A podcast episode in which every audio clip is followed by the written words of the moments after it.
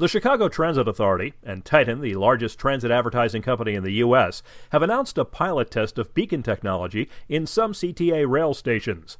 Dave Etherington, Titan's chief strategy officer, explained what the pilot entails. We are working with the uh, Chicago Transit Authority to understand how the new beacon technology might aid their efforts in creating a more intuitive system to travel through. You may have heard of the term Internet of Things that describes smart cities or uh, responsive cities where devices are able to understand and talk to each other from a car to somebody's fridge to somebody's smartphone. And there's absolutely no reason why a transit authority or a municipality shouldn't be right in the heart of this concept of a responsive city. Beacon technology, which is one of an array of uh, proximity sensing technologies, just happens to be the latest tool that can help transform spaces and the way that people respond to them.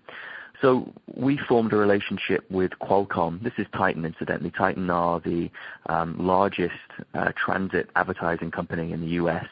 And we're constantly kind of pushing at the envelope to understand new technologies as they arrive. And a couple of years ago, we attended a conference in San Diego called Uplinq, which was a Qualcomm conference. Qualcomm is one of the largest technology companies in the world. They ship more chips than anybody else. I think a billion chips will be shipped this year. And their technology sits in pretty much 99.9% of everybody's phones and computers. They developed this beacon technology called Gimbal, um, which actually has since spun off into a separate company, although Qualcomm still own, I think, the majority share of it. And Gimbal is a proximity beacons that come in two parts. The first part is an actual physical beacon, and I'll describe how they work in a second. And the second is a software developer kit, an SDK, which app publishers download in order to utilize a network of beacons. The beacons themselves are what they call low energy Bluetooth, specifically designed not to drain the battery of a phone, which of course annoys everybody, regardless of what you're doing. And essentially a beacon sits in a given location and simply says, I'm here, I'm here, I'm here, a number of times a second.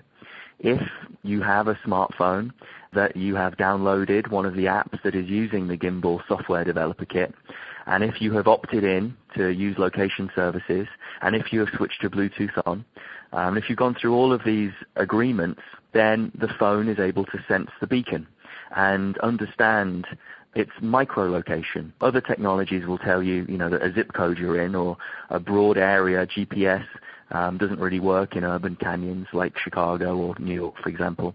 So to be able to understand exactly where you are to within a foot for about 150 feet in every direction has a huge amount of, uh, of use cases for a transit authority like uh, the CTA.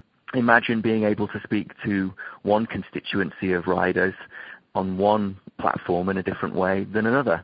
Many emergencies or messages or, you know, this elevator is out, please use these stairs, it would be kind of useless to, if you were communicating through an app, um, to speak to everybody in the same way because you didn't understand where people were.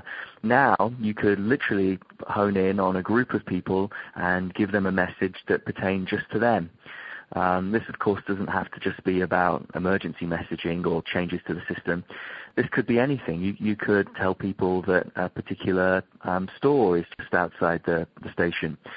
You might even be able to sense when somebody from out of town is riding the CTA. We will be uh, putting beacons in other cities. So you might be able to see when somebody from New York is visiting the CTA. And again, through a CTA app, you might want to speak to those people in a different way. Welcome to CTA. We know you need a bit of help um, navigating your way around. Here are five basic things about um, traveling our system, and this is how you get off. So it's potentially a, a, kind of infinite amount of use cases from safety, communication, wayfinding, and of course there are many commercial use cases as well, which is part of the reason why Titan, an advertising uh, company, is interested in the technology. In terms of delivering those messages, if I have the application downloaded on my phone, I've taken all the steps to allow it to communicate with my smart device how might that message be sent to me in terms of what I would see or hear on my smart device? That's uh, entirely up to the app publisher. And, you know, I think we have to work on the basis if you download an app interested in getting some information from the app, you've shown an interest, let's say it's a CTA app, you've shown an interest in the CTA, you probably write it, you want information from it. So in terms of the messaging, it could look like anything. One of the great things about Gimbal is that it can wake an app up if it's asleep in the background. So you could be writing an email waiting for a train, and then you would see a message appear over the email to say, next train is going to be on a different track. Please go up the stairs and take a left and come back down again. And then it would disappear. Again, entirely up to the app publisher what that looks like. Clearly, you don't want to be over intrusive, but if something really could help you out, save you time, save you money, get you to that meeting on time, then I think you would want that message to come, you know, that alert to come up over an email or over music or even if nothing was happening on your phone one of the things that's been out there is a lot of misinformation in terms of privacy concerns and tracking and things of that sort. Tell us how that should not be a concern for anyone who might be uh, considering using a device like this. I think there are there are many reasons why, in fact, this is a, a very good uh, example of a technology aiding people and not interfering with their privacy or their data, etc.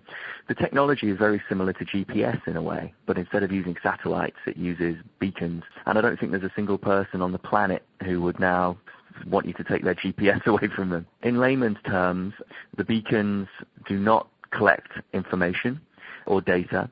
They do not send or push content. They do not track people. They can only be utilized through smartphones if a user has downloaded a specific app that has the technology embedded and that same user has specifically opted in. So nothing is kept nothing is tracked. The data itself, incidentally, any, any data that does exist is entirely between the app publisher and the app downloader. So that information is one of trust between those two people. When the CTA and Titan do deploy beacons in the CTA, neither of those two organizations will be collecting data. There simply isn't the need for a kind of uh, worry about the technology. But with any new technology, it's understandable that there is misinformation out there. And I think part of our job and part of the reason why the CTA put out the release and will continue to be very public about the technologies it uses is because it clearly it's important to be transparent. Clearly it's important to let people know what you're doing. Give them an opportunity not just to opt in but to opt out of it. We start at the point of believing that people have a, an immutable right to their own data and their own privacy and that any data that is used or collected will tell them about, but also, and I think incredibly importantly, no data under any circumstances, whether it's data that's collected by Titan or generated in, a, in the Titan infrastructure, or even then used by a third party, no data can ever lead anybody back to an individual identifiable person. I think that's incredibly important. Anything that's collected will be anonymized and aggregated. At no point, under any circumstances, will anybody be able to go back and say, oh, that's Dave Etherington. You know, he stood at that station. He works here. That's not what we're interested in. It's not what we'll do. And this technology will not allow you to do that. Beacon technology is being used in a variety of locations, including airports, sports venues, and retail. The competing beacon technologies aren't necessarily compatible, but users will be able to take advantage of different systems by downloading the appropriate apps. This is Bernie Wagenblast, Transportation Radio.